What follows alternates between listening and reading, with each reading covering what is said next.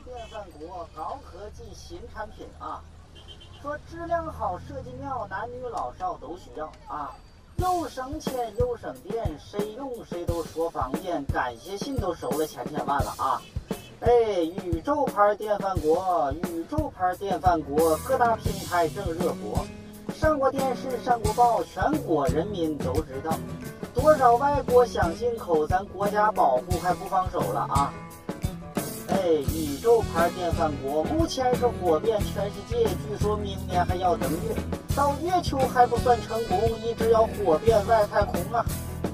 宇宙牌电饭锅啊！说洪湖水浪打浪，宇宙牌电饭锅就是棒，听一听，站一站，来都来了，你看一看啊，错过那可太遗憾了啊！哎，宇宙牌电饭锅，哎，有兴趣的往前挤，不然后悔的都是你。哎，宇宙牌电饭锅啊！哎，呃，那个谁，大妈试试吗？这个宇宙牌电饭锅。哟，小伙子，我不听。大妈什么岁数了？我不听这个。什什什什么电饭锅？大妈不听，大妈不听。哦，你不听，不不不不听，你也在这儿揍啥？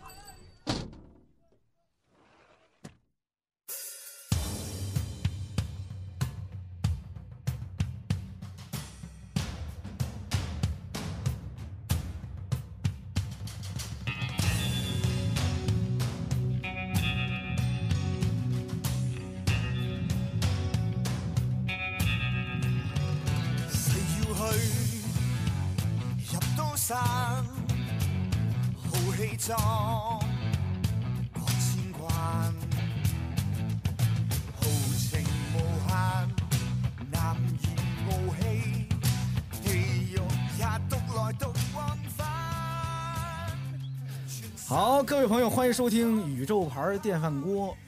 其实啊，如果你啊收听过我们宇宙牌电饭锅这节目，或者你知道这节目吧，你会看到我们每一期这个呃栏目的配图都是一个手绘的一个带着笑脸的一个大锅。然后呢，这个大锅的它的绘制者哈，画这个锅的人，就是我的朋友艺术家大橘子老师。哇哦！哎，大家好，我是大橘子，我就是替那个枪老师把锅背来的人。对，他是那画锅的。嗯，呃，另一位今天在我们这个节目里的，还是上一次跟我们一块儿聊得很开心的刘思林老师、鹏鹏老师，是吧？大家。好，哎呦呵，今天换了一个全新的面目。得，我们打上一回啊，我请这两位艺术家朋友来，呃，聊的就是跟艺术有关的话题。其实更准确的说，是跟艺术家有关的话题。今天呢，我们接着聊这个当艺术家好玩不好玩？它是个，如果它作为一种生活方式，或者是甚至作为一个职业吧，它是不是个好职业？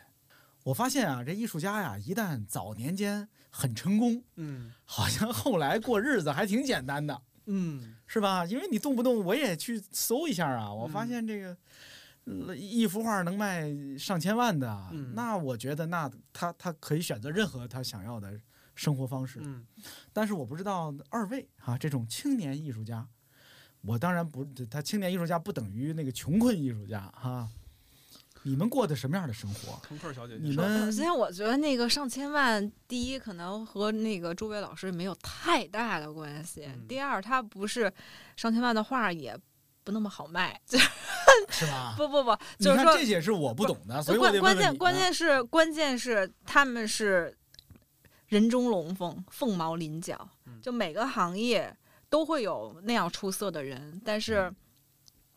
就就就那就不可能是这这是极小概率事件嘛。然后基本上，我觉得青年艺术家，你要说他是不是好职业呢？我我是觉得啊，这个过去可能因为大家信息也比较闭塞，包括刚才大橘子说，就每每个年代的人也不太一样，你不太敢选择这种职业。我是觉得今天可能人民的生活质量 上来了，哎是吧？哎，物质极大丰富，人民为所欲为。对吧？就是那个所欲为，叫 叫什么那个以前政治老辈的那个呃精精精什么人民的什么需求和精神什么得成正比。嗯，我是觉得在温饱问题不是那么严重的情况下，可以把艺术家当做一个职业，但是。就是现阶段，我是觉得未来它和其他职业可能一样，我们不会就过多的神秘化它，就像就像刚才我说我欧洲的那些朋友一样，就是很很正常的一件事儿。你要说是不是好职业，我就感觉我没有发言权，因为我也没干过别的，就也没去大厂上过班儿，然后也也没有创过业，就这些经历，我我我都是没有办法去比较的。但是我仍然愿意当一个艺术家，就是我我总觉得，似乎我是自由的。就似乎啊，我我是自由的，然后就过去我是这么想啊，但我现在就觉得，就是这种自由要以更强的自律作为代价。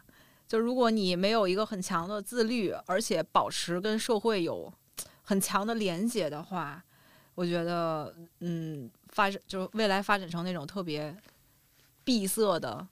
那种艺术家的话，我我我我我个人是有点害怕的。你不会闭塞的，看起来不会，看着不像，不不不，对，那可能也是因为就是我同时还做着一份工作嘛，就我我没有办法把自己的状态特别的封闭化。比如说我身边的艺术家朋友，就是那种他的作息完全是反的，他是每天早上九十点钟睡觉，然后那个下午六七点钟起来开始干活了。你想跟他交流？那个时间是非常宝贵的。我家有时差，我的助手对啊，是吗？真的，每天早上起来六点睡觉，所以呢，就是找他干活就得十二点，晚上十二点之后找他，就是是精神状态最好的时候。对对，人家可能还，人家跟你有时差，人家跟美国可没时差，可 能是不是不是？人家他住望京，什么说什么。所以所以就是你你你你想嘛，就是如果是你自己的话，你你这样，你想不跟社会。就他们有他，当然这个他们有他们的圈子了，对吧？但是你你想和整个社会有一个很好的一个节奏的话，这个这个是很难的。反正我我是觉得，嗯，好在我上个班我还得自律一点儿，但是我已经严重的体会到不不自律带来的后果了。嗯，那我的感受就是可能和你不太相似的是，我确实干过其他的工作嘛，比如说我们原来是同事，我们做广告行业的，我们主要的呃工作内容是服务。就是无论你你要做什么，其实你都是在为你的甲方和你的这个呃商业项目的结果考虑的。所以呢，你做东西的时候都提不上畏手畏脚了，那就是完全是走走钢丝了。就是你所有的一切都是在为另外一个人和一个群体来考虑。但是我现在如果做我自己的事情的话，我就觉得太爽了。就是我终于可以摆脱掉，呃，我做这事儿，我脑子里有这么多人。对这个东西的期待和想法，我要满足他们的这些想法，这个东西都被拿掉了。我觉得这个是一个我能感受到自由的特别具象的一种表现。嗯，所以呢，到后来还有一些广告合作，这两年也会有人找我约稿或者画一些什么东西的时候，我就可以站起来说，打电话没人看见我也站起来说不接了。哎呀，太高兴了！真的，真的，现在是这状态。真真的就是就是我如果靠做自己这点东西，其实收入并不高，但是呢，够了，就是满足我的生活方式够了。可以了，就是我没有必要我花那么多的时间、那么多精力、花那么多的气力去再多挣一点钱，就是那个东西意义意义不是特别大，就是因为之前还是隐隐约约的接了几个活儿。然后呢？因为你长时间的这个只为自己干事儿，然后呢，你突然转一转，隐隐约约的接了几个活儿，不是不是隐隐约约是接四没接，对，四接四没接是为什么呢？就是他还有一点接洽，比如说您帮我干一这个，我说行啊，那咱聊聊吧。然后呢说随便弄啊，一开始说随便弄，您弄什么要什么。当你有了第一稿、第二稿的时候，他就开始拧了。哎呦，您这个差点，那个差点，您要不这样一下，您要那样，那我那那那咱就得了。然后呢，他说啊，那那那我们不改了，不改了，您就给我们改调一下这儿就行。哦，那行吧，我再调一下，调完之后。哎呀，那我们谁谁谁还有点什么什么意见？又那套又回来了。我说那咱就那咱就别来了，真真别来，因为这东西不改到另外一组人满意，你是不可能这个这个事儿结束的。而且这是漫漫无期的这事，然后一拖拖你三四个月，你这这三四个月你要自个儿干事儿，你能干多少事儿啊？但是你干这么一个事儿，那个性价比就太低了。你现在看起来是这样，但是除非你没有自己的事儿的时候，你就没办法，你必须得去跟他磨这三四个月，把最后的钱拿到，是吧？这个状态就不一样。就是现在还能回到一个就是，哎，我发现我我我就觉得就是说，我觉得就命运选择 我做艺术。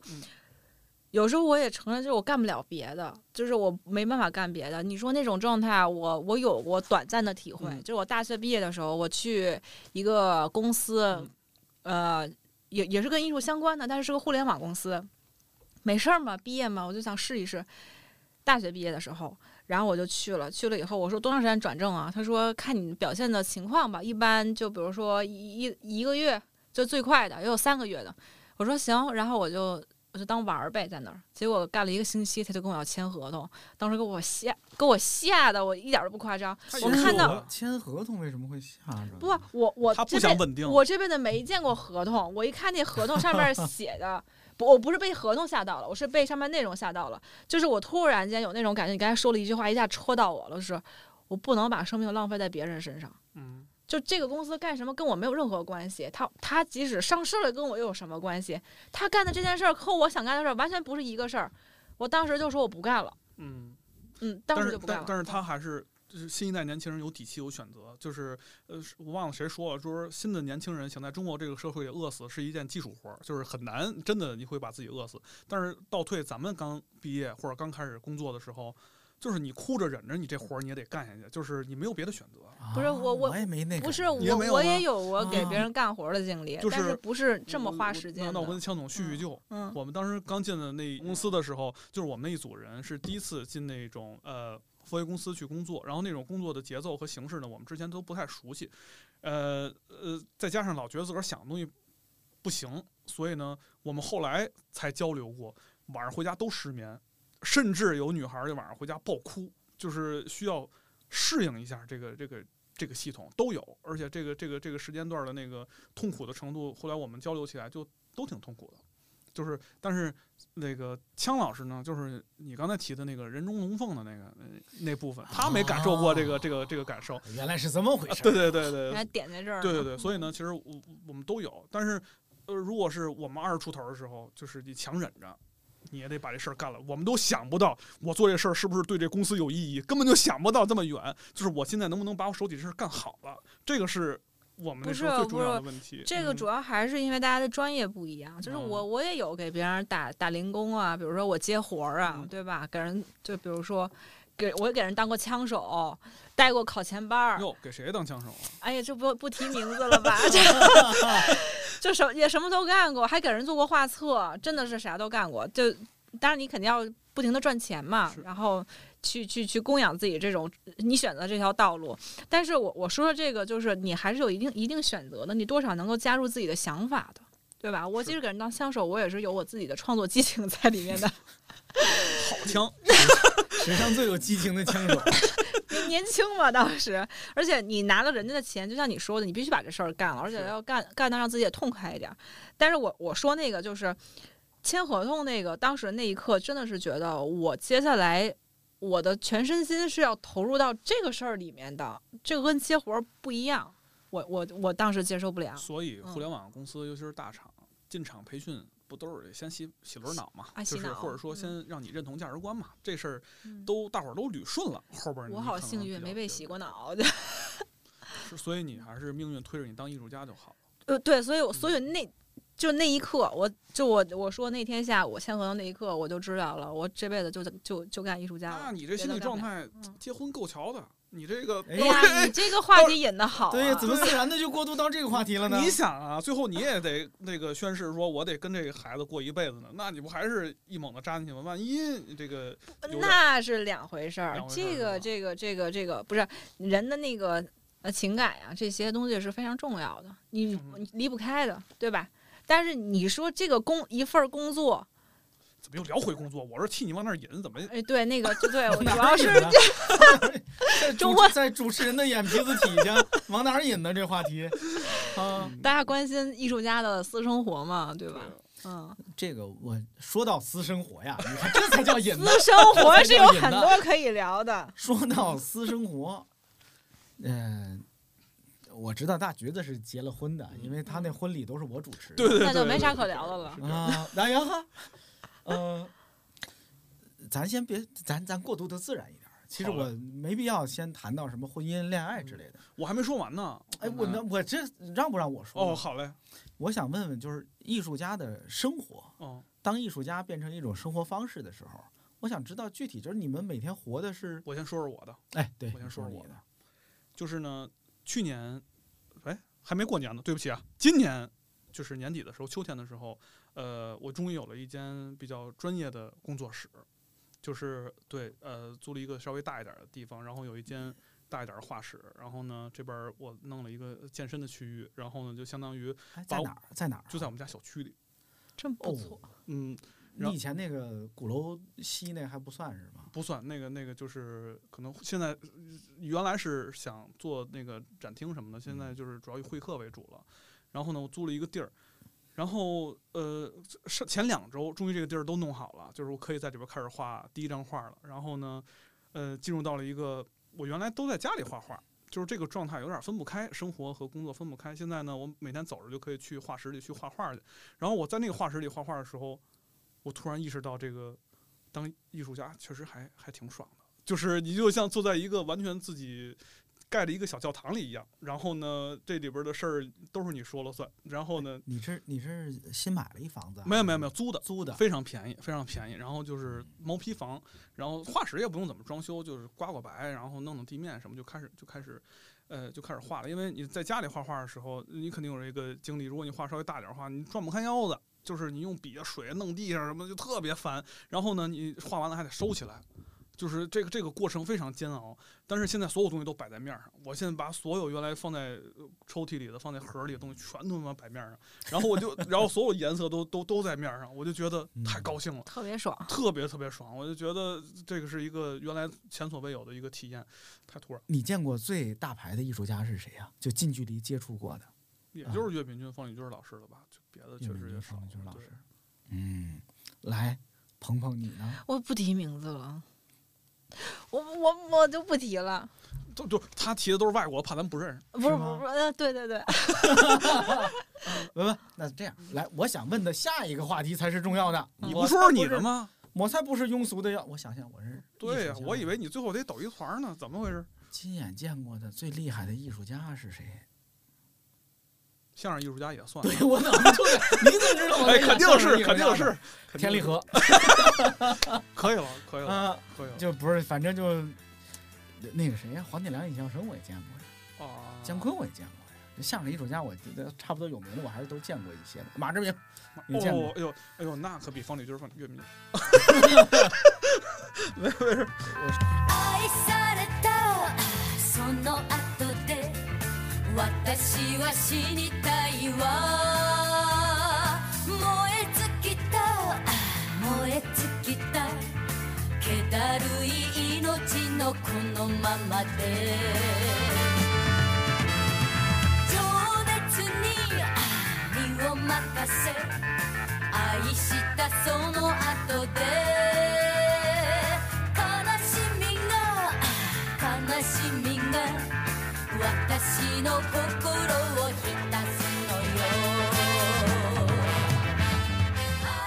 就是我我第一次见到这个某老师，就是本来他就是在这个书本上，还有这个各种传说当中存在一个特别牛逼的艺术家，所以我第一次见到我特别紧张嘛。我本来想去聊工作，还准备了好久，自己想想怎么说呀，什么什么之类的，特别紧张。那时候还在上学，然后就去到他那个工作室。他工作室当天就只有他还有他几个几个助手在，然后助手都在那个另外一个你就跟厂房似的干活呢。然后他那个会客厅也超级大，然后就那种三面环绕大沙发，我就觉得我的气场太强了。然后这某老师造型也特别奇特，这这段就别说了吧，造型一说都知道是谁了。没事儿没事儿，反正没事，艺术圈造型奇特的对对对，然后这这这某老师就是他那个，就是怎么说，一袭白发，但是寥寥无几的几根白发，然后漂浮像柳絮一样漂浮在头顶，大概这么一个形象。然后他就和我我我我想象当中的大艺术家完全不一样。然后你想他这样一个造型，然后穿着一跨栏背心儿，穿一大裤衩，穿一人字拖，又黑又瘦，然后坐在沙发上，我估摸着那天聊一个小时工作我就撤了，结果那天就整整聊了四五个小时，就在他那儿，我都已经坐不住了，最后是我我主动要离开的。就是他特别焦虑，因为因为我之我其实，在那之前我略有耳闻，他曾经比较抑郁，然后我发现他缓解抑郁的方式就是不停的跟人聊天儿，嗯，嗯，所以我就我就明白了他为什么你们不是他的客人，你们是他的药。对对，我是药，对对对，而且我可能陌生的药更好使，嗯对吧？就无尽的话题，所以就一下拉近距离了。我本来想就是一个高高在上的大艺术家和我一个普通的小小小小学生是吧？然后聊一聊就可以了，都是一些客套的话。嗯结果没有，就是连八卦都聊，嗯他怎么回事儿，谁怎么回事儿啊？他什么看法，毫无保留，反正他想到的。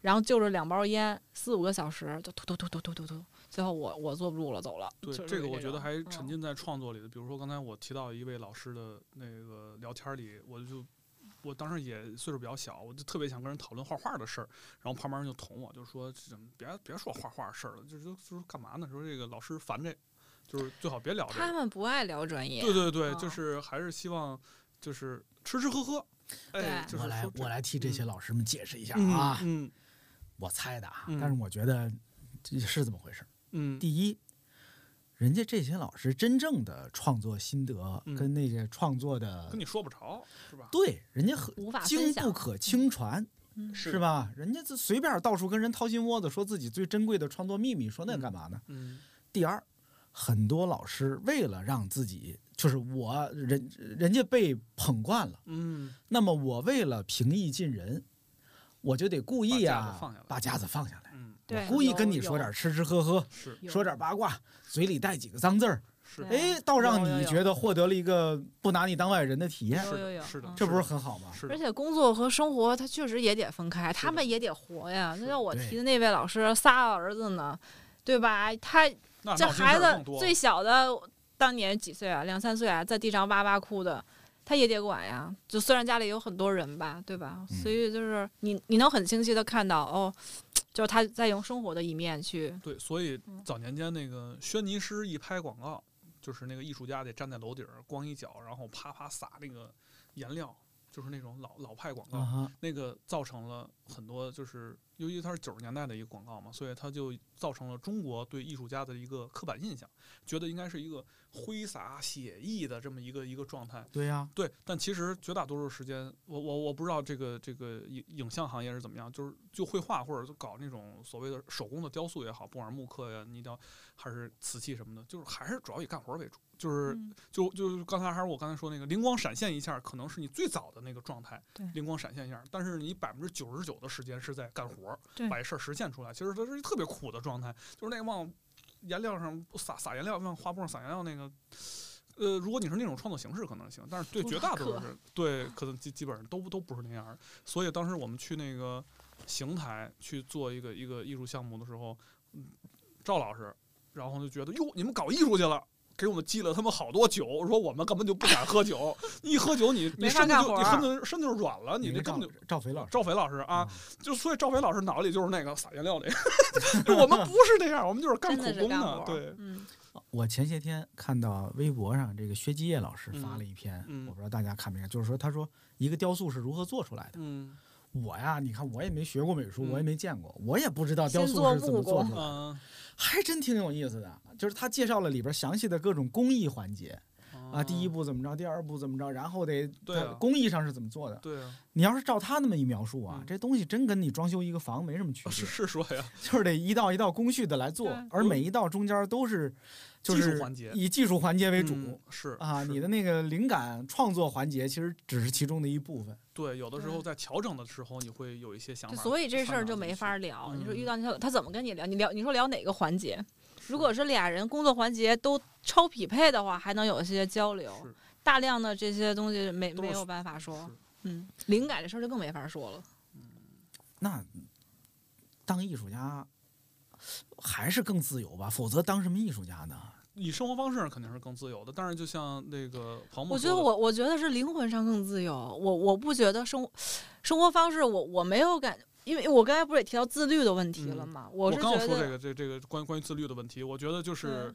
呃，如果一个艺术家不自律，也不也不能称为什么什么艺术家，因为嗯你能产出的东西非常有限了嘛。就是你还是要靠自己的这个东西来支撑着你，做出更多更好的东西来往前走。对，嗯，所以是还还是挺苦的。就是我我就比如说现实生活里边看艺术家的生活方式还是比较少，我主要是看奈良美智的纪录片，然后这里边会记录到奈良美智，呃，生活的内容、形式以及他画画那种程度，其实对我还是有所启发的。就是也是他也是大艺术家了嘛，然后呢，他就在东京的那个仓库里，然后呢，用特别破的洗衣机和这种生活的用具在生活着，就是所有的一切一切的生活方式只指向一个事儿，就是让他能画画。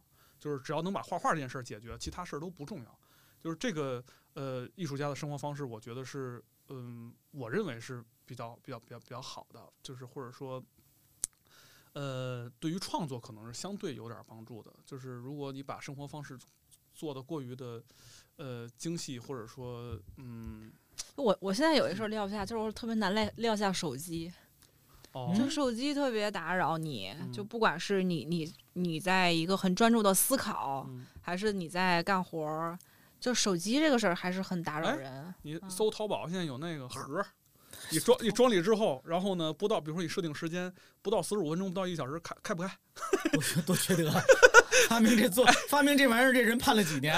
我估计我买来就不敢用，发财了，发财 敢买不敢用，肯定是这样子。哎，做一组作品呐，历史人物看手机。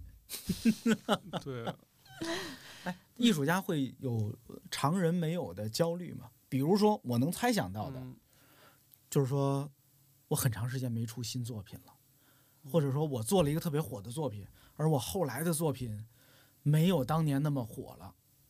我先举一个我看到的例子哈，嗯这是我见见过的对这个问题很特别的一个回答。嗯这也是某位老师当年有过无人不知、无人不晓的作品。嗯，现在偶尔大家聊天儿还会聊到这件事儿。当然，那个作品是每次聊天都会聊到的，但是他他就突然有一次聊到说，现在好多人都说说你谁谁谁你超越不了当年的你嗯哪个作品了。他说：“我超越他干嘛？那是我做的，我超越他干嘛？是吧？别人超越我，那他他超不了是他的事儿，我凭什么非得超越我自己？可是嗯可是换我，我觉得我会有这样的焦虑的哦，就是好像超越自己啊，是艺术家的一个使命，是这样吗？就你们会有这样的焦虑吗？就是我得再做出一个新的来，比我我当年那个超焦。虑啊，我超级焦虑啊！就是我我其实就是我我的作品算是就不要脸的说，就是火的比较早一点儿。然后其实我当时我有一个老师，他就侧面的提醒过我，他就说就红的太早不是一件好事儿。我当时我也不太理解，其实到今天我也没完全理解这句话，但是我知道我是真焦虑。回头转你一篇文章，就是刚才我提到两位老师的，其中一嗯位老师写的，当你的作品成为符号之后，作为艺术家要承担的代价，这有一个相对比较深刻的这个采访吧，这段采访。哦嗯，这听起来就是有意思的。对你嗯立刻发我，就是非常需要。行，嗯这成名太早这件事儿啊，嗯，我我能那你找那你找找得过枪总吗？不是的？哎呦，听我哎呦说，我刚刚想的是这是拉蒋方舟老师来聊聊才对呢，还能有比他早的？哦，你那个作品火的时候，你多大年纪？大概其，如果你不愿意具体说的话。就二十五左右，二二十六，二十六，嗯，二十六得的一个国际上的一个很很很重要的奖项，反正在我们这个领域吧，影响这个领域。就我我是觉得那个从那儿以后，从在那儿在那儿之前和在那儿之后，我是俩状态。在那儿之前，我是完全把这件事儿当成一个，我说白了，我就觉得我自己是一朋克，我在挑衅整个这一套传统的艺术，嗯包括这套系统。在那儿之后，我就一下给我拍懵了，因为我在那在那一次比赛，我我做的东西就是一个超级叛逆的东西，就是我我那个作品，我我当时我那个空间叫做，我定义它啊，我跟所有人定义它，就是这是一个没有作品的展览，就所有墙上没有东西，全是地，然后就地上乱扔的东西，然后放的影像，然后手机，然后我搬了我北京家里的床到现场。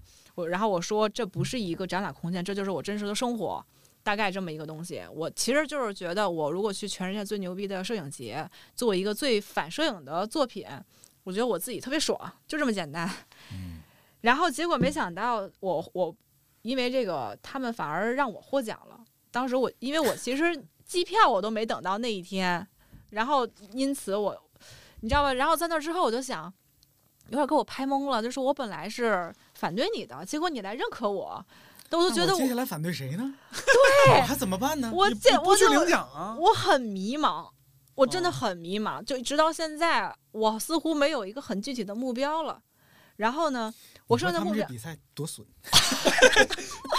多掐损，灭了一个还给了不少钱，真的是非常损。而且当时他们那个奖金给的特别多，还上了当年的艺艺术新闻，就是从来没有给过这么多等钱的，等等等等等，有多哎呦，就要不二十万，现二十万二十万什么欧元钱？人民币，人民币。也没有多多，没有多多，但是当时在那之前没有我你得给过这么想，多的这，是一个二十五岁的孩子，也不是我二十五岁那时候，我我也得嗯，没有，你得想，这本来你是打算赔钱干这事儿的，嗯，对吧？反正就是从那以后，我觉得我是另外一种状态。从那以后，我我我我才真正认定说，哦，我是一个艺术家了。然后你认定这件事儿以后，你给自己添了好多责任感，你知道吗？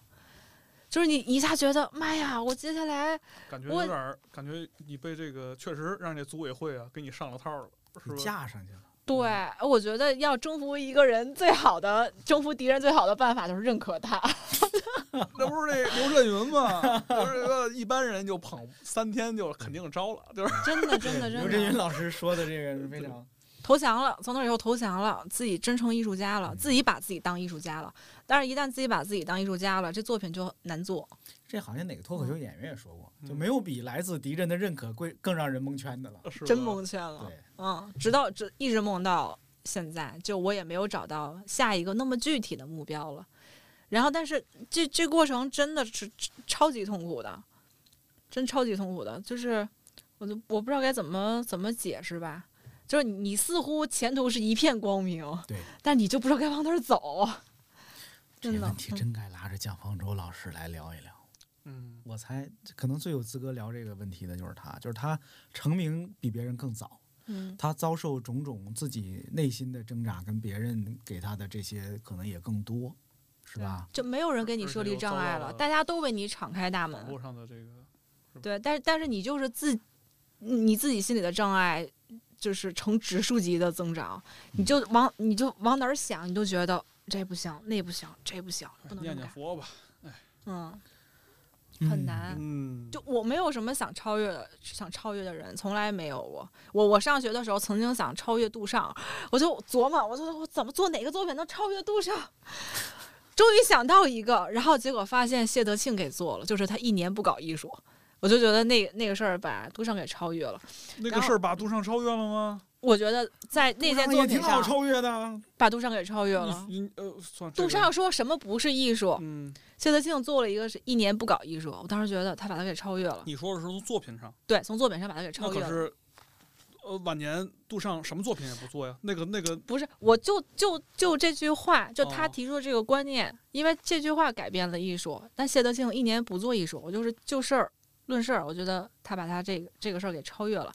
然后我看这个以后，我说完了，那我没有什么可超越的了。我这辈子努力的目标就是做的比他们再差一点儿就可以了，所以我没啥想超越的人，但一直特别想超越自己，真的，这这是心里话。我没有那个大艺术家，就是他历尽千帆，他可以他有底气说说这说这番话，但是我完全不可以。就我我完全就是每天都在想我怎么办，我无比的焦虑，我比正常上班族焦虑不知道多少倍。我那些同事过得超幸福的，哎，我那些同事们就是早八晚五，事业编制，过得超幸福的。我无比焦虑你，可能只是不知道人家其他人的焦虑，他们焦虑家家庭的那一部分。他们可能每天回家就焦虑。哎呀，你看我们单位有个艺术家呀，我怎么我怎么就不是？我怎么就你看人家？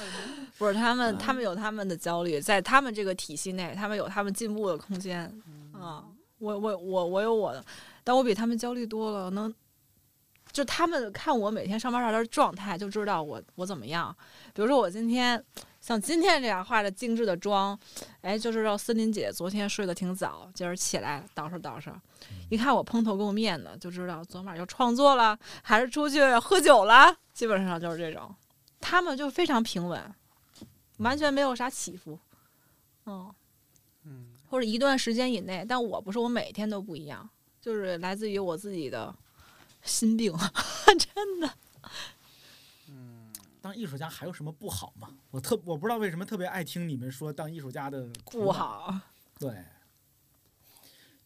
当艺术家会获得一些豁免权吗？就是因为你是个艺术家，所以你可以这么做，我肯定而会被原谅，我我肯定没有，我我没有遇到过这样的事儿。嗯，是吗？也也也也许他有吧。你我可能有，嗯就是有好多人说没事儿，你是艺术家什么什么之类的，但我觉得这是我把他们当做一种善意的，一般都是什么事儿啊？上班迟到什么之类的。这些都太普遍了吧？哇，这些都特别普遍，就一般的一些社交场合，对吧？就我不可能天天话都这么多呀，就大部分场合你可能不太那什么，大家就哎呀很理解艺术家嘛，对吧？这我觉得太多了。啊、但我我没有办法那么完全的 get 到别人都如何宽容了我，但我对我自己某些方面是很宽容，因为我认为我是个艺术家。真好，我觉得己先原谅。对我 我觉得比较消耗能力的，就是就是画画本身这件事儿非常的消耗能力。就比如说，呃，你你画一个大一点的画，就比如我画一个大一点的画，就是我画完之后还是有身体上有虚脱的感觉的。就是就像呃南美智说的那个，他觉得我不知道为什么我总觉得自己没尽全力，就是老有这种感觉，就是他。他他他和你想象的他不一样，就是他他每次这个画面里他自己在变，他他和你想象那东西不一样，但是你又给他拽不回来。这个这个，因为我我我是干具体的那个那个那个操作的时候会会遇到这样的问题，呃，这个是挺让我身心俱疲的，而且就是。呃，最近好一点。之前的时候，大量那个画画的时候，准备展览的时候，画画的时候呢，就是会，前面几张画太累了，再画新的时候，你有点有点有点害怕。对，害怕什么？就是有点有点，就是前面那个有点有点稍微有点煎熬，就是你画不出来，画不好，但是你没办法，只能画成那样，就是你会有挫败感，就是你你没那么自信了，然后你你得继续往下画，然后你继续往下画的时候，又给你增加了一层挫败感，然后你还得你还得画，就是这样的挫败感，我们上班的人每天也都在面对，对是 有什么不一样的？嗯，比如说项目想不出来是吧？我们还有总监呢，我这个活儿干不好，我还有同事呢，是吧？啊这个事儿你你全都只能靠你自己啊，就是你过不去就是过不去了。有道理，这是一个不同，嗯就是你你是唯一为这个东西负责任的人，对对啊，就是、而且还得数你的名字。就是你干不出来，可能真没结果了。嗯，嗯，嗯而且你跟你你给人说的时候吧，他即使挂在那儿了，你还是你永远看他的时候，你都觉得有点有点心虚，就是永远啊是对这这个这个这个心理状态会永远存在的，就是除非有一个，我我我几乎也很少见到这样的艺术家，就是对自己的作品就这样。哇，太满意了！就是 我我应该是有的，但是但是我我确实在现实里边没怎么自己。画一画，然后自己唱，这怎么那么黑？太满对怎么那么黑？对，就是尤其是讲到很很多细节的时候，比如看一些其他朋友的展览什么的，就是讨论起技术来，他还是觉得哎哪儿哪儿是有问题的。但是呢，就是现在解决不了这问题，我就先放在这儿了。就是他对每一张画可能都有这样的感受，我觉得这这这种这种是存在的，而且这个其实就有点像一个慢性病。就这件事儿会永远存在在一个创作人的身体上，尤其是你是跟跟技术相关的东西。反正我做完的我都不想再看了。对，就是就就是他他他他他他是跟你一一起旋转的，就是你这个不满意的状态和对自己挫败感的状态是长期存在的，所以但是你又没有机会表达你的不满意。对对，而且你你表达有的时候也没意义，你跟谁表达这事儿呢？对，嗯所以哦，你要这么说。你要各位老师没事儿就聊聊吃吃喝喝的，可能也就是说白了，就是我的展览我开幕完，我再也不想去了。嗯就谁要说，哎，我要去看你展览嗯，我真的是别来，就是因为嗯我不想再去了嗯啊。就看不完我就别，我就不想再去，因为我不想看我自己这些东西。嗯嗯，我我自己我说不好是不是一个类似的感受，嗯就是如果有人拿着我书十年前出的书嗯过来找我说：“哎呦，你知道吗？我当年读这个，我你看我现在还有一本呢，你你给我签个名之类的，我会特别惭愧的，就我特别不好意思。嗯，我心里的我虽然会高兴的给他签个名，但我心里想的是滚滚滚滚一边去。对我每一次就是我新写一本书，往往是为了洗刷上一本书的记忆。那咱确就是实像，就是我求求你了，我写本新的，你把上一本忘了吧，大概会是这样的感觉哈。啊，我我真的有这样的，不是你前面书我也留着呢，那个 啊，呃反正会有这样的，我不知道这是应该是应该是有同一种共同一种通的感受。就每天都想超越自己，想做完全不一样的东西。之前真嗯，一直是这么过来的。但如果要写不出来，就是会可能那个，写不出来的几率得百分之九十八以上吧，就是做不出来的。就是你看我我出一本书是高兴的，显然嗯那那那个时候是开心的，但是也许有个半年一年的，嗯，自己心里那个高兴就慢慢的变成一个冷淡，甚至是惭愧了。这个时候你唯一能做的，也许就是我赶紧憋一本新的，给它刷新了它。是的，但实际上往往又又很难那么快，或者但是如果但是如果你真这么做了，比如说你每一年到两年真的出一本新的的话，我觉得这个还成为一个比较正向的循环了，我觉得还挺好的。就要不然你中间会隔很久嘛，你越看那本越耻辱，那你什么时候才能洗刷那个耻辱呢？对，现在反正我个人就是就是你说的这个这个这个方式，嗯就是现在的我就是这样的，啊是吧？嗯，就是赶紧把前面那忘，咱就赶紧干后头的，咱咱别想前面那个，要越想越越羞愧，没法干了，没法活了。嗯，不知道那些大艺术家是不是也也去去去，没有没有，那个确实就是迄今为止还是还是那个东西相对反应好一点，后边的其实都不太好，嗯嗯。但是也没关系。还是刚才说的那句话，就是艺术家啊可能不知道哪组作品是自己创作生涯的，最高峰了，是吧？有可能就是稀里糊涂的就已经早过去了稀里糊涂的就走上了下坡路，可能是漫长的下坡路。当然当然最好越平缓越好，别别摔死，别摔死，慢慢慢慢滑，我觉得也可以。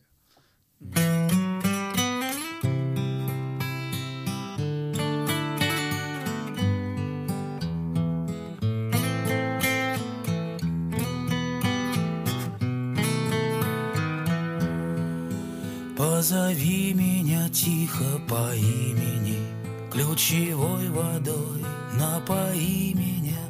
Отзовется ли сердце безбрежное, Несказанное, глупое, нежное?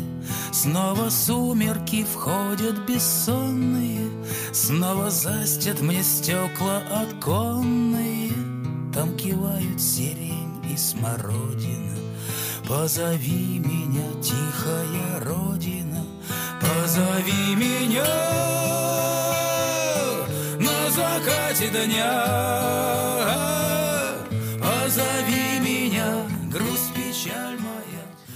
家有什么好处吗？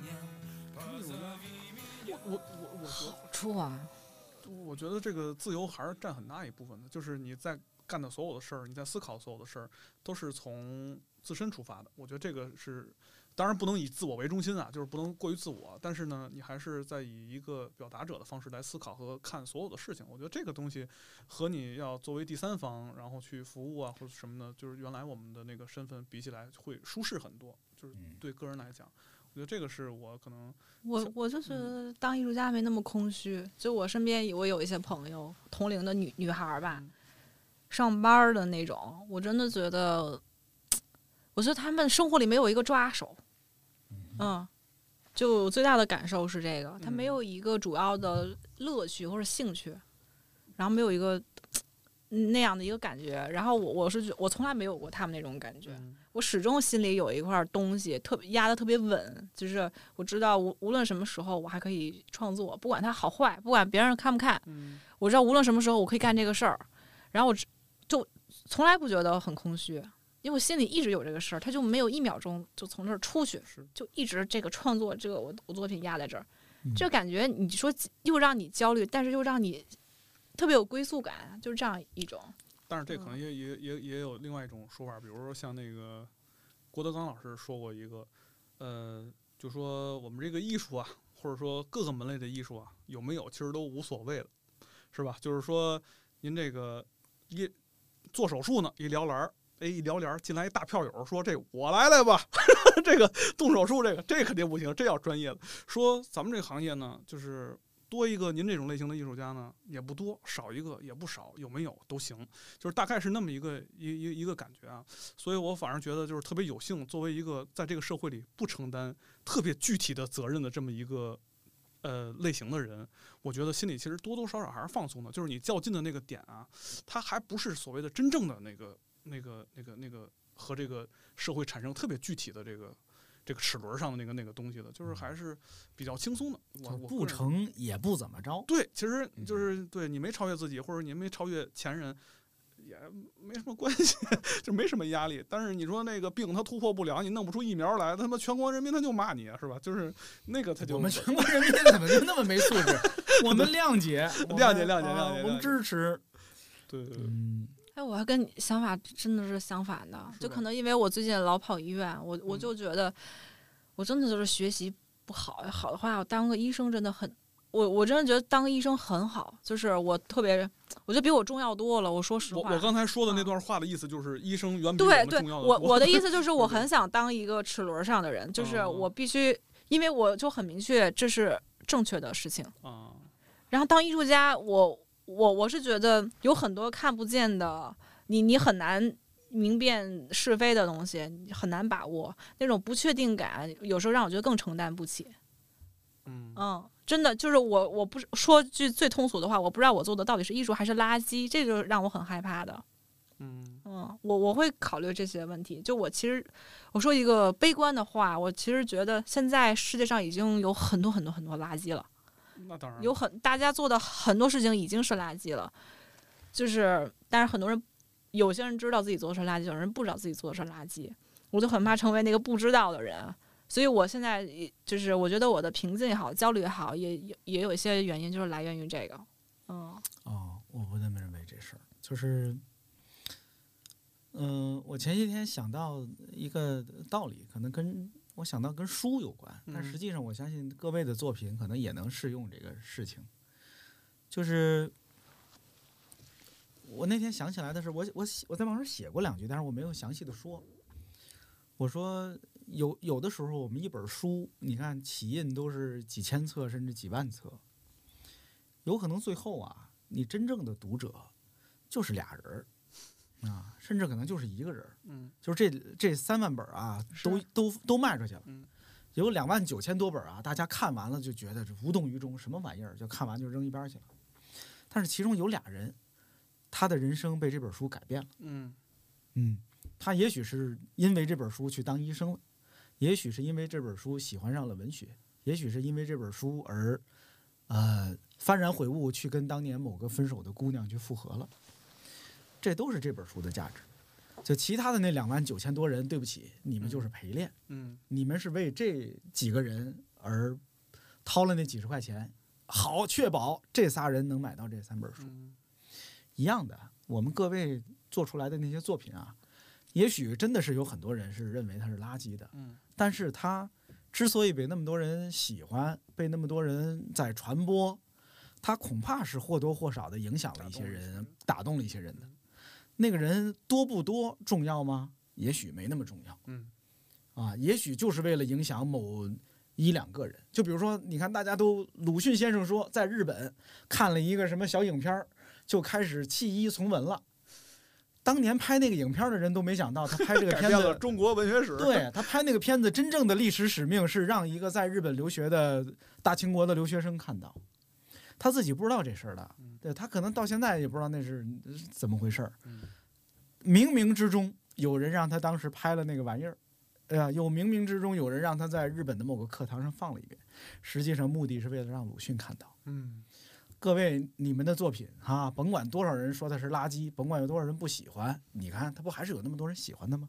那里边哪怕有两三个人被这个作品影响，并且起到了积极的作用，它就是有价值的。我反正是这么劝自己的嗯，啊，是的，我反正是这么劝自己的。嗯就是我做的这个东西啊，也许很多人不喜欢，但是对不起，那可能就不是给你准准备的，那可能有几个人就会被他深深的打动，甚至改变他的人生。一个原来想辍学的孩子，可能看了我的这书，觉得我要好好上学，我要好好写字，是吧？嗯真没准的事儿，不是只有一流的作品才能起到这样的作用。是的，嗯，嗯我甚至是我写这个书的目的是为了让一个孩子发现写书这有什么了不起的，这种书也能出，哎，的也能写。我我的艺术风格就给人造成这种感觉，就就就是这种的。画画有什么难的？对对对对，就是拿下来就画了。所以是励志美术。对，是这样。Beautiful boy,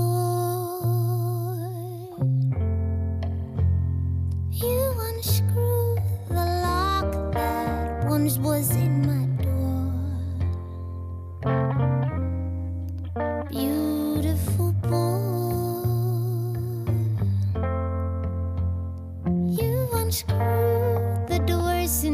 don't use it anymore. Not by force, like some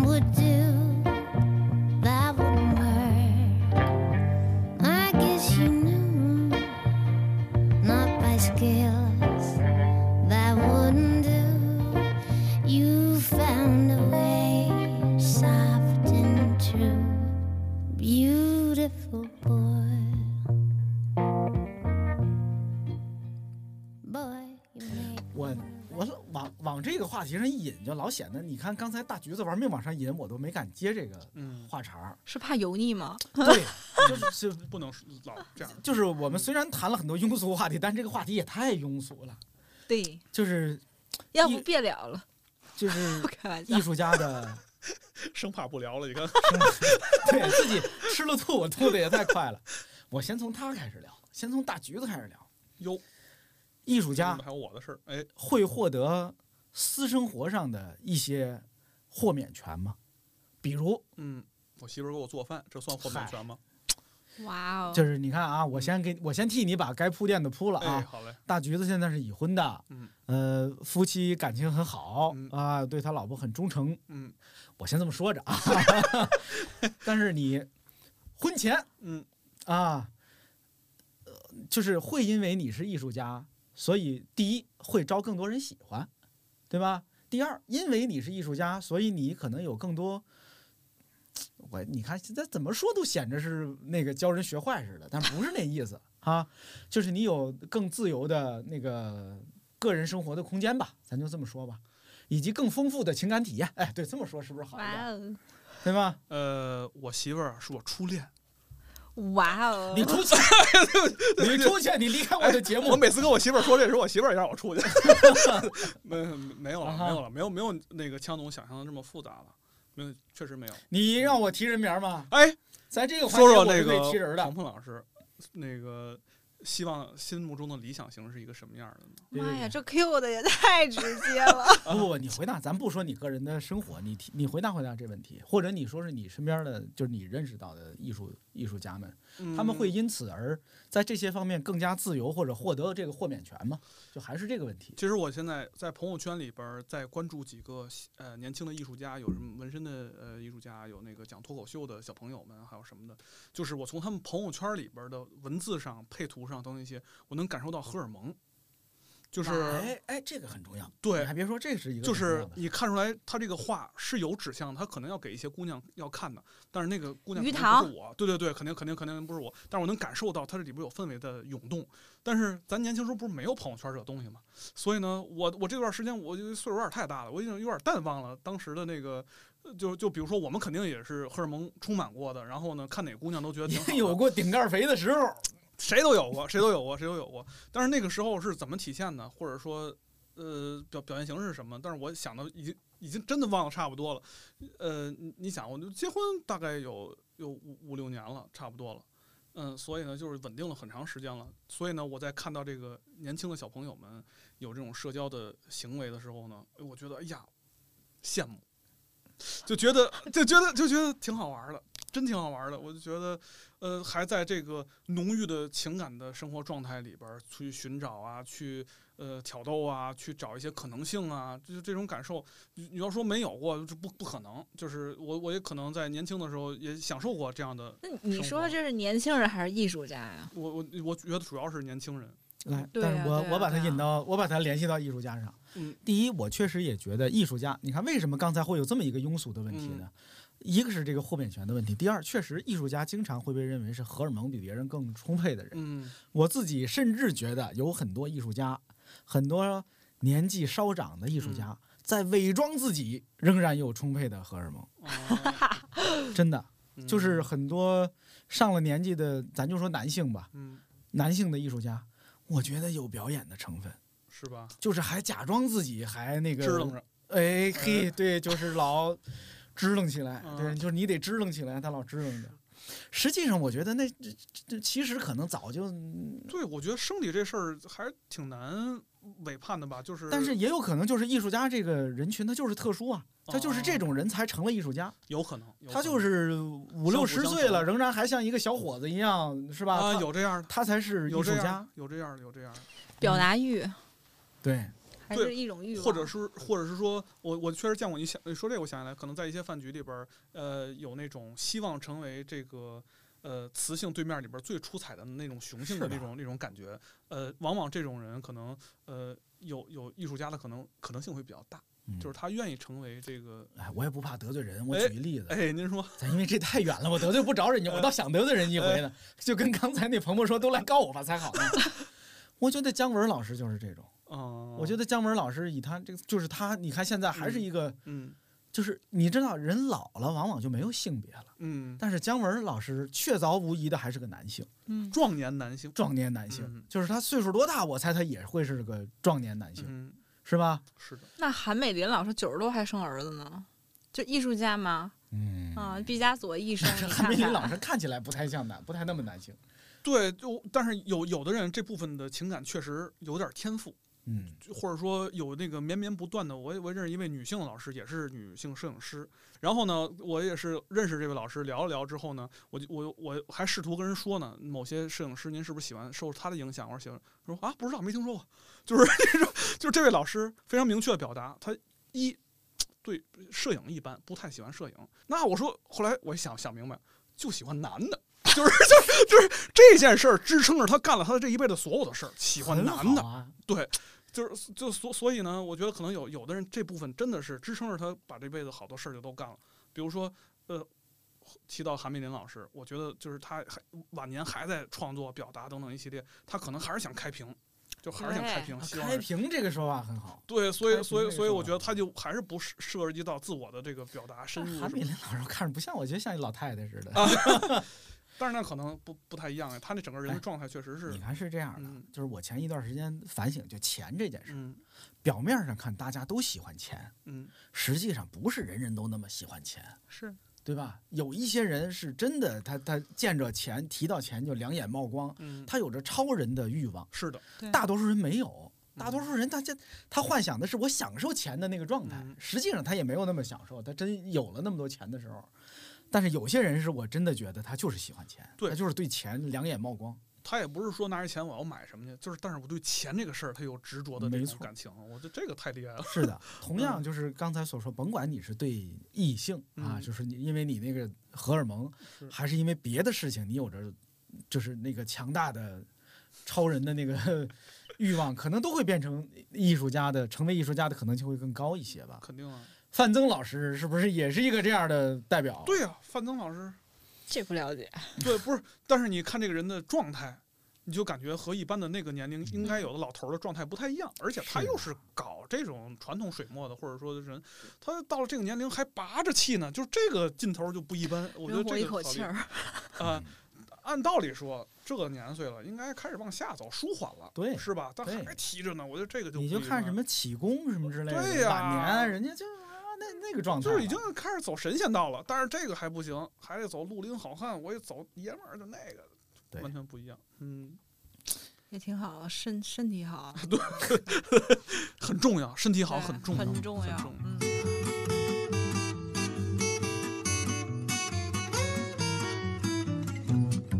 Из окон корочкой несет поджаристый За занавесками мельканье рук Здесь остановки нет, а мне, пожалуйста Шофер в автобусе, мой лучший друг Здесь остановки нет, а мне, пожалуйста Шофер в автобусе, мой лучший друг Я знаю вечером ты в 艺术家是不是都特别好搞对象啊？有鹏鹏老来师，哎，这样过渡是不是自然一些？对对对，啊，哎呀，这这这这这咋说呢？啥叫好搞对象？这我没有概念。什么叫好搞对象？ 呃，第一是自己感情更充沛，所以更容易喜欢上别人；第二，嗯由于自己是个艺术家，更有魅力，所以也更容易被别人喜欢。那我 yes，我觉得首先那个，我觉得我我对情感的需求吧，或者是需要，我觉得可能比一般女孩是要大的啊。就我那证明并你这部分天赋也还可以啊。天赋啊，啊，是 天赋异禀。没有，就没没有说特别多的那种特别特别多的情感的经历，但是我觉得主要是感情的深刻，或者是丰富，或者说我经历的啊、独特性，我觉得这方面我觉得是挺重要的，确实是挺重要的。而且我我以往的经历大部分是跟我是一样的，就是他们也是艺术家，啊，这个也有可能是我自己圈子的局限性，但我我更多的我理解是。我我认为两个人的相似性可能要大于互补性，在在相处当中啊、这个对我来讲比较有吸引力，更多的是一种就是共同燃烧的感觉。对对对对对，就有有那种真的是有共鸣嗯，啊，有有，而且你两个人在艺术这件事儿上很认同的话，有有些东西不用说，嗯那个劲儿就到了。我我觉得是这样。至于招人喜欢这件事儿，就我觉得也是无可厚非的吧。这大照片子，一会愉快地接受了这点号里有什么的，就啪就往外贴。没有没有，就是好多人见到我 就说你比你照片里好看啊，哦，还有这完了你失望了。不是有好多人跟枪总也这么说。哎呀，不是他呃是比我我比我作品里好看嗯啊，比比作品里好看。然后至于受不受欢迎，我是觉得我以我以前这可能就跟艺术家没那么大关系了。我觉得我以前是一个普通的年年轻人，那个受欢迎可能更多是来自于你是一个年轻的女孩儿。现在受欢迎可能确实是跟这个身份有关系，大家对对你所做的事情以及对你这个身份都有某种光环或者神神秘色彩。对啊，我去年就遇到一个 追求者，嗯，疯狂的追求者。对，这这个不说名字了，也是那个，但不是我们艺术圈的，但也是一个知名老师，啊、非常知名的老师。嗯，就我我是，但他是个商人，他是个商人，但是他这两年开始在艺术界做一些事情，然后他我们这个。我觉得非常的不搭配啊，所以我们也没没有在一起。但是我就在想，按理是不是也说行？不不，我我就我就后事后我在想，我就说，艺术家这三个字真的有这么大吸引力吗？因为我觉得他并没有那么了解我。首先，他是通过作品啊认认识我，然后然后认识我这个人，然后没有那么强的了解的情况下，还那么抓马吗？这个情节，所以我就觉得还是艺术家这三个字让他蒙蔽了他的双眼。可能并不是非得喜欢你，但是想喜欢一个女艺年龄合适的女艺术家。对嗯可能就碰着了。嗯，对，所以所以从从去年开始，我就觉得哦，那可能确实对一部分人来讲，这个东西是吸引他们的，就这个这个这个身份是吸引他们的。但是对大部分人来讲，可能是敬而远之的，可能是，对我也确实觉得可能有很多人就是那作家加分吗？也并不加分，不加分就是有多少人会选择，有多少人会选择说，我知道这人是一女作家，我要跟她谈恋爱、结啊，那。你不得问问苏芳去？嗯、那 你回头约他咱们聊聊。我觉得，我觉得就是他可能会，他真的爱你作品的话，他可以。嗯，他如果你就跟他介绍说，哎，我给你介绍一艺术家，或者我给你介绍一作家，大部分人不太 OK。是的，就好像就就是觉得就是我们艺术艺，就是别说我们了，艺术家那个稍微的呃轻松一些，嗯可以这么理解吗？或者说更 fancy 一点，就是让人觉得嗯，不是的，你听我说，不不知道为什么，就是一说这人是一女作家或者艺术家，甭管是女的男的吧，就是好像就是这就是不大可能从他这儿获得一个严肃稳定的恋爱甚至婚姻关系。觉得 hold 不住，然后以及啊不稳定。对除非我也是一艺术不稳定的或者我对我比他还野呢。寻求的就是不稳定的，这种还可以。我想起来前两天我我忘我是忘了在哪儿看到的了，呃，是说一个人他说我见到了一位作家跟他的妻子，嗯他说我看着这个这个作家的妻子啊，我就突然意识到这个作家写过他。啊，而且写的非常的深入透彻。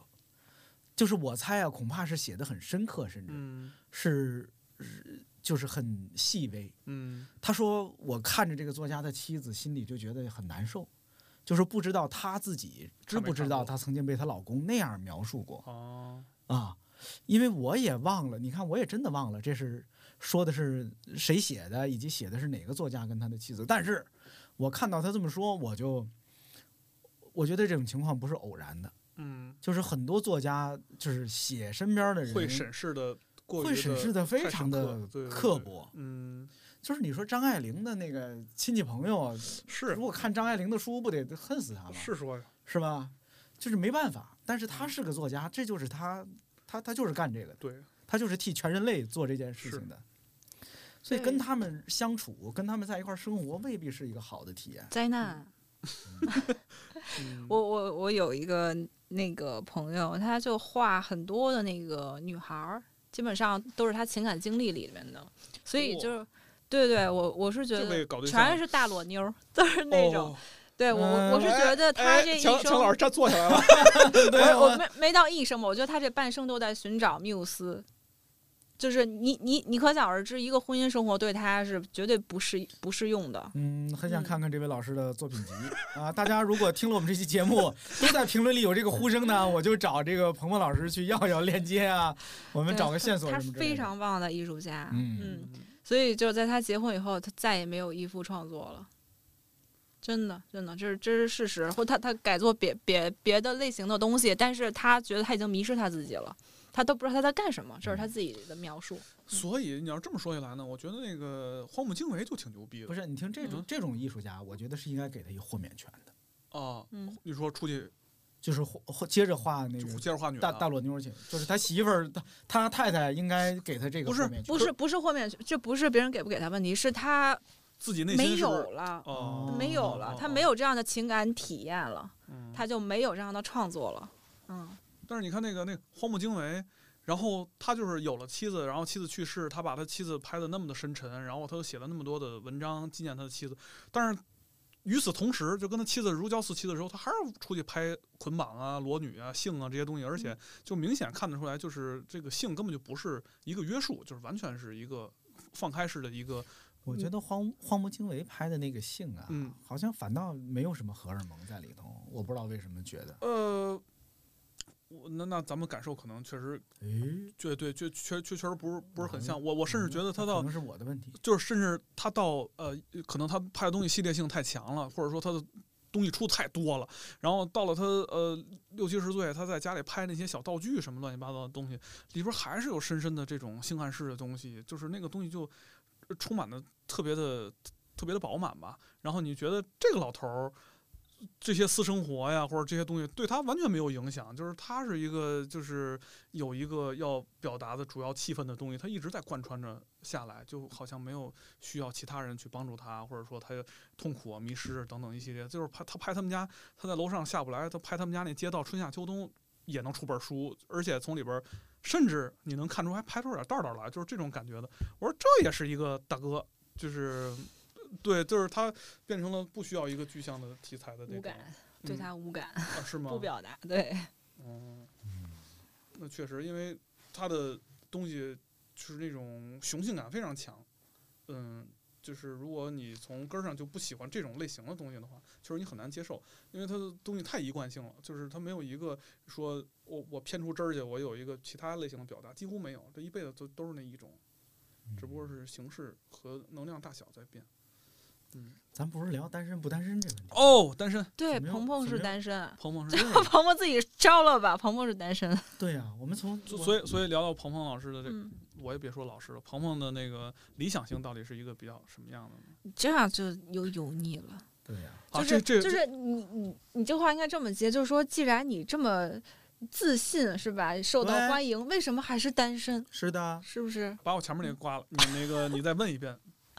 既然你这么我都自信，就是我我我是觉得就是因因为因就是我总结我自己啊，就是因为你有过情感非常极致的体验，所以你将就不了。啊，就是你已经体验过那种非常非常真真切的东西了，哟，完了，那虚假你接受不了完了，完了，完了！嗯你在节目里这么说呀，就更难起到这个征友的，妈呀，是吧？这这又周迅和她之前那老公这段公掐了。结婚那一天，在朋友圈还放了一个朴树的歌呢。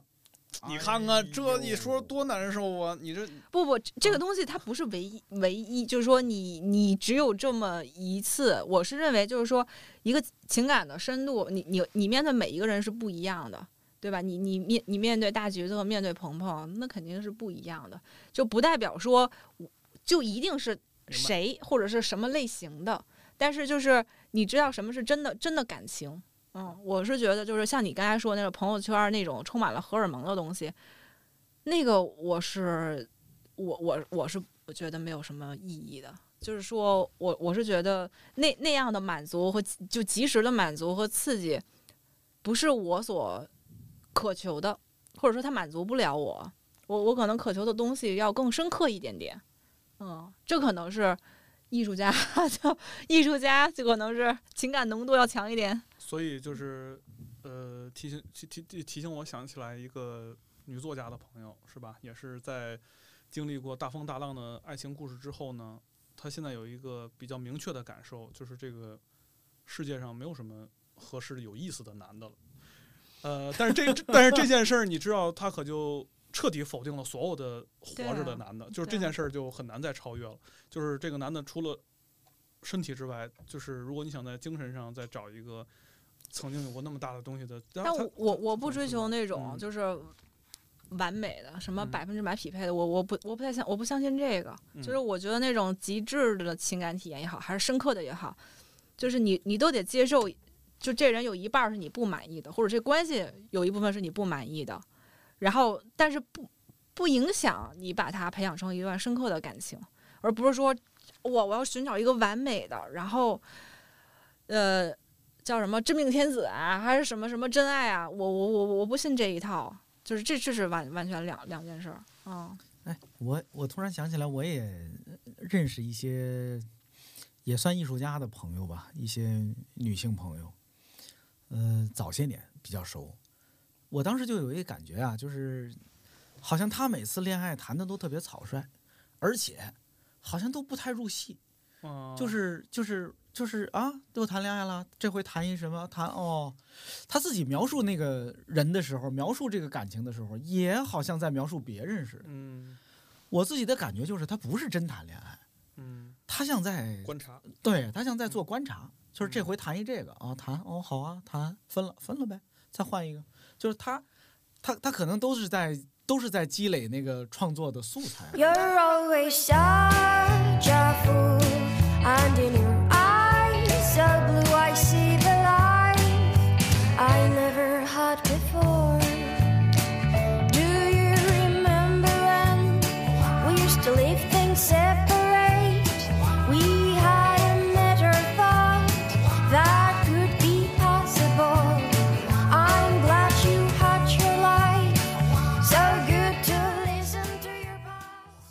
不是也是艺术家老好多这么干？所以没有，我觉得这这事儿特痛苦。就比如说去那个环球影城玩去，就是像我们这半拉歌姬的，对什么这些 IP 不太熟的人呢，就是想投入，但是也投入不太进去。然后有那种穿袍去，带着那个魔法棒去的那个特别投入的，我觉得他就获得了特别具体的、巨大的快乐。然后呢，也是一位朋友去了之后呢，他不但不像我们这个试着投入，然后呢，甚至嘲笑那个投入，他站在边上跟那些演戏的工作人员打岔。你说我多讨厌？就是他始终保持着这么一个冷静的状态，我觉得很难获得一些哪怕是虚假的快乐，对，嗯就真的假的东西，都我觉得都很难获得，是不是？这种就这可能就是海王的悲哀吧。他他不是海王，他质疑人类的所有情感了，已经开始他以出戏为对为自己特别骄傲的地方，别人在那儿给你演霸天虎呢，你问人哎哥们儿你这你干累这活儿不累啊对对啊，对，别闹了，这这快摘起来！我说瞧瞧，这这这种多讨厌。嗯，这不是讨厌，我是我是对他感受到悲哀。对对就他他活着太痛苦了，嗯太痛苦了。对，反正这里边角色里边，那个最深入其中，穿着袍儿带着棍儿的那个，可能是最高兴，的。我爸经常跟我说一句话，嗯，他说：“你要天真一点儿。对呀、”这话从我十八岁一直说到今天，嗯什么时候定住我的？你要天真一点你看，可能就是因为有了这样的爸，才当了艺术家。真的，我现在就特别感感感激这句话。我觉得就是，不管是做艺术也好，还是情感里面也好，嗯还是你做做什么事儿也好，天真特别重要。嗯这世界上还有另一些爸，在天天教育自己的闺女，你得现实一点儿。我你知道我爸特神，大概三个月前吧，那个时候我正好有一个，我阴差阳错有个类似于创业的一个一个一个阶段，然后呢就把我摧残的非常的不人不鬼的，然后我我就是怎么说，我就跟谁跟谁聊这事儿都没法聊，就找我爸聊去了。然后我爸听我诉说完我我这这一摊子事儿以后，回了我一句话说。我怎么感觉我在跟一个中年人聊天？我觉得你太焦虑了。哇！我当时就我就醒了，你知道吗？我他他就说我这次跟你说话跟以前任何一次都不一样，以前你的那种天真，我现在都看不到了。你爸是做什么工作的？我爸我爸做音乐，哎，你看，对你还是得有个艺术家的不是凡人嗯，对呀，啊对我爸也是个艺术家，虽然他不是很但他最早期的给你的这个人生起步阶段，对告诉他就是你最重这么一人要的东西，他就是一个很自由的人，没错儿，嗯，就是你看，只可能这辈子没上过班的一个很很自由的人。真好。真是我觉得大橘子，你当艺术家可能跟你的家庭有，就是我我见嗯过一回你母亲吧，是就好像你妈也是那种，也不是凡人，我没有，我我我妈其实那个整个人生经历非常的起伏，然后呢，就是在呃我父亲去世得早，然后呢，他在呃那会儿我们在天津嘛，他就决定我得去美国，嗯，就是单身一个人在美国几乎不认识任何人的情况下，去美国，说觉得我们能改变我们母子的命运。说真的，这也不是一般天津老太太能干出来的事儿。是说呀，是说呀，但是我当时不不知道意味着什么，反正，嗯、但是我们俩就就脱离关系了，就很久，就是就不在彼此生活。那会儿也没有什么微信啊什么乱七八糟，根本就联系不上，就很久才会联系一次。我和后来我去了美国，重新开始认识我妈妈，就是类似于这这这种关系重新建立什么的。但是我从我妈的身上学到一个最重要的一个问题，就是我想干一事儿。我操，干了我就干了，这有什么大不了的？没什么，没什么说后顾之忧什么的，就是我就也就干了，所以这个问题不大。所以主要继承了点儿这个精神，但具体观点上肯定是大伙儿都不太相同。嗯，在某种层面上讲，他在那边儿生活习惯和我就完全不一样，就是也没法儿特别具体的沟通。嗯啊，我也打算今天回家告诉我的孩子，啊，该走走，天真点儿啊，天哎真，点儿，该干干，just do it。对，真的，而而且我爸对我的那个评价，我觉得是，我我遇到过，就我做艺术这么多年，遇到过这么多人，大家都会跟你交流。我觉得我爸是最准确的，他他他总结我，他说，当然他跟我说过很多了，但他最最打动我那个点，他就是说，其实你跟别人比没什么，你就是做了而已，嗯，你就是做了而已，别人没做，这对啊是最大的区别。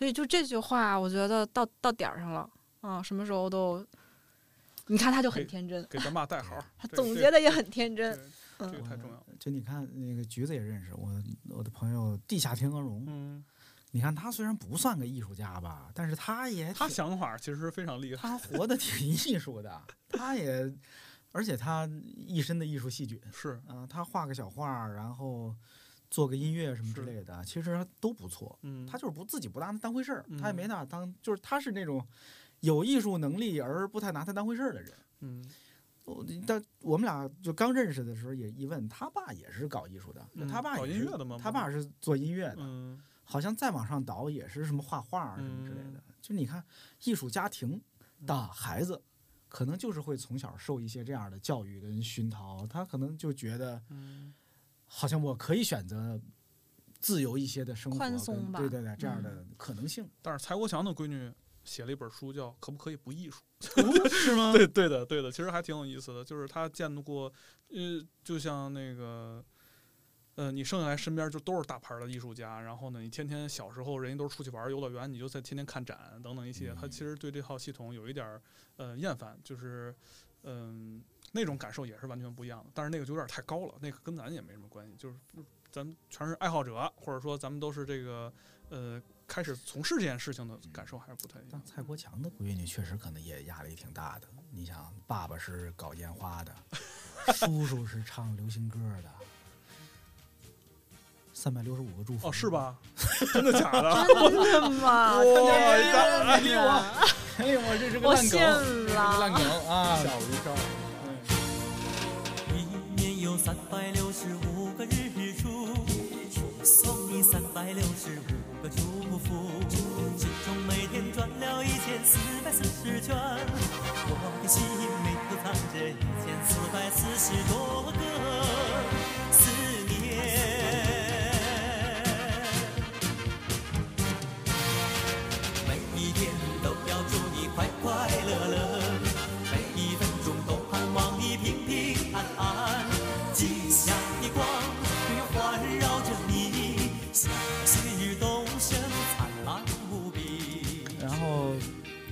昨天就是昨天看一文章，说这陈佩斯老师啊，这不最近上新的话剧嘛，嗯。我看有反响说不错。然后他的儿子，嗯。我看那文章里就提到，因为这新戏是他跟他儿子一块演的，嗯。说早年间就坚定的觉得自己的儿子不能干这个，说就嗯你不是这块料嗯。啊，原话就是说一块儿带着一堆孩子上课，我我这儿子是里边学的最不行的，笨的啊，嗯。就没天分啊，就是以陈佩斯老师的标准，当然觉得他没天分了。嗯但是后来说慢慢的磨练，这孩子自己也用心，说觉得现在不错了嗯啊，可以同台演出，觉得这孩子是块料嗯啊，大概有这么一个转变的过程。嗯呃，我也不确定，就是他自己的感觉准 不准啊。但这里面有一个问题，就是如果你们二位各自有了孩子，嗯先生，我不确定你们会不会嗯愿意要孩子，那是另一个大话题了。如果你们有了孩子，你们愿意让自己的孩子接着当艺术家或者从事艺术工作吗？我肯定觉得可以，我我觉得这个问题不大。啊，嗯，那你你看之前有一些跟一些呃朋友也聊起这个事儿，像是这个这个各种艺术家呀，或者说艺术呃行业的从业者，就说这世界上干什么事儿都挺苦的，就是这艺术这事儿吧，还是苦和美还是结合着走的，就是好好好像还比其他的稍微的好一些，是吧？所以呢，我觉得。我我，而且有很多上一辈的家长，或者比如说我是搞那个数学的，或者说我是搞什么的，就是我太不希望我孩子干我这行业，我这行业太苦了。说出这种话的人，就是基本上没干过别的行业，就是他不知道别的行业其实同样面临很多同样的问题。所以呢，就是如果我能感受到这个行业里能够带来乐趣和美感，我我我觉得下一下一代继续从事这个其实是没有什么问题的。我个人这么觉得。嗯，我觉得 OK 啊，就嗯是。首先我，我我得有个孩子。对对，又回到就是了陈峰老师征婚的问题。啊对这个问题啥时候给我解决一下啊？就是我我我有一天那个开车的时候胡思乱想，艺术家嘛，天天胡思乱想，就真的想过这个问题，就是说如果我们不是艺术家的人不胡思乱想似的。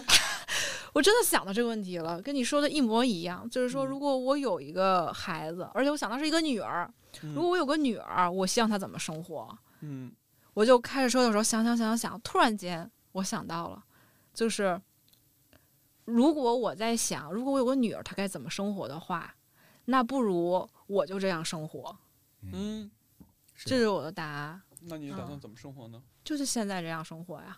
太好了。嗯，所以我就回答了，我如果有孩子做不做艺术，当然可以了，他他喜欢，我嗯就 OK 啊。明白了嗯嗯其实这个发问的方式，还是想知道，在你们眼里啊，把做艺术家当做一种生活方式，整体上体验怎样？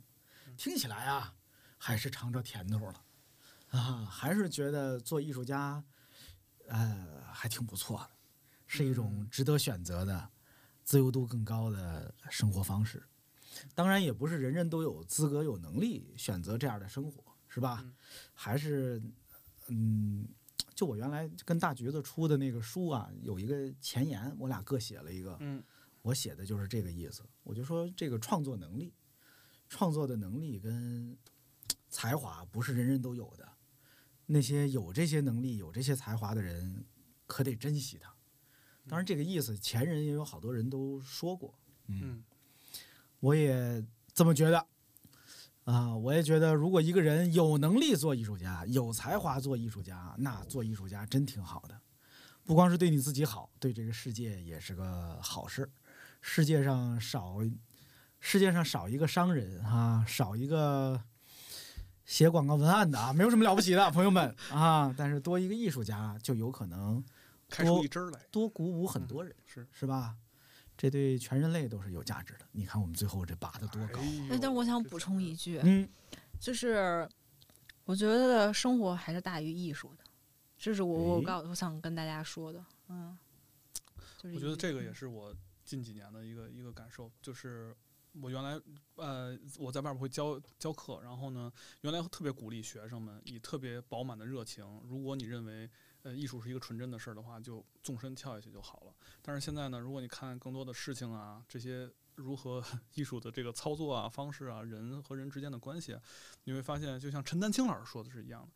他喜欢的东西都是骗局，艺术文学它都是骗局，就是你要做好跟这个骗局打交道的准备，再投入进来，就是你还是要保护你的天真也好，保护他你的这个可以当艺术家，但是不要一味的追求艺术。嗯。嗯，是的，嗯所所以呢，就是尤其是现在信息这么发达了，是吧？就是我们可以有真实的生活的存在，又可以在呃某一个层面上有一个特别饱满的、天真的创作的这个区域和领域，就是不必要可能那么过度牺牲的去。那些都是停留在那个传说里面的。对对的，哎，说艺术是骗局，什么又不是呢？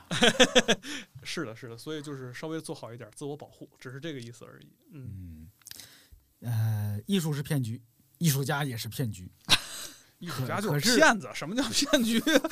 这是参与骗局的人。嗯，嗯，可是其他的领域啊，也没好哪儿去。好嘞。啊，怎么明明是正能量的结啊，尾，对不起，怎么对不起，这个了呢？是的，是的，这段掐了。这段也可以掐了。不对不，不不掐，你看他还能绕回来。哎，啊好嘞，这就又绕回到，呃，王小波说的话：嗯一个人只拥有此生此世是不够的，嗯，对吧？我们我们得把自己投入到这样一个骗局里边，也许这才是一个完整的我们应该度过的人生。是的，你看，又绕回正能量来了。哎啊，好呗，我们今天的聊天儿到此结束啊！我也难得有机会跟两位艺术家朋友聊这么多，让他们分享他们自己的呃生活体验吧，呃甚至自己的情感状况啊。哎 好呗，我们有机会再聊好嘞，啊！好嘞，谢谢大家，谢谢枪总拜拜。拜拜拜拜。哎。我们在蓝色海上飘，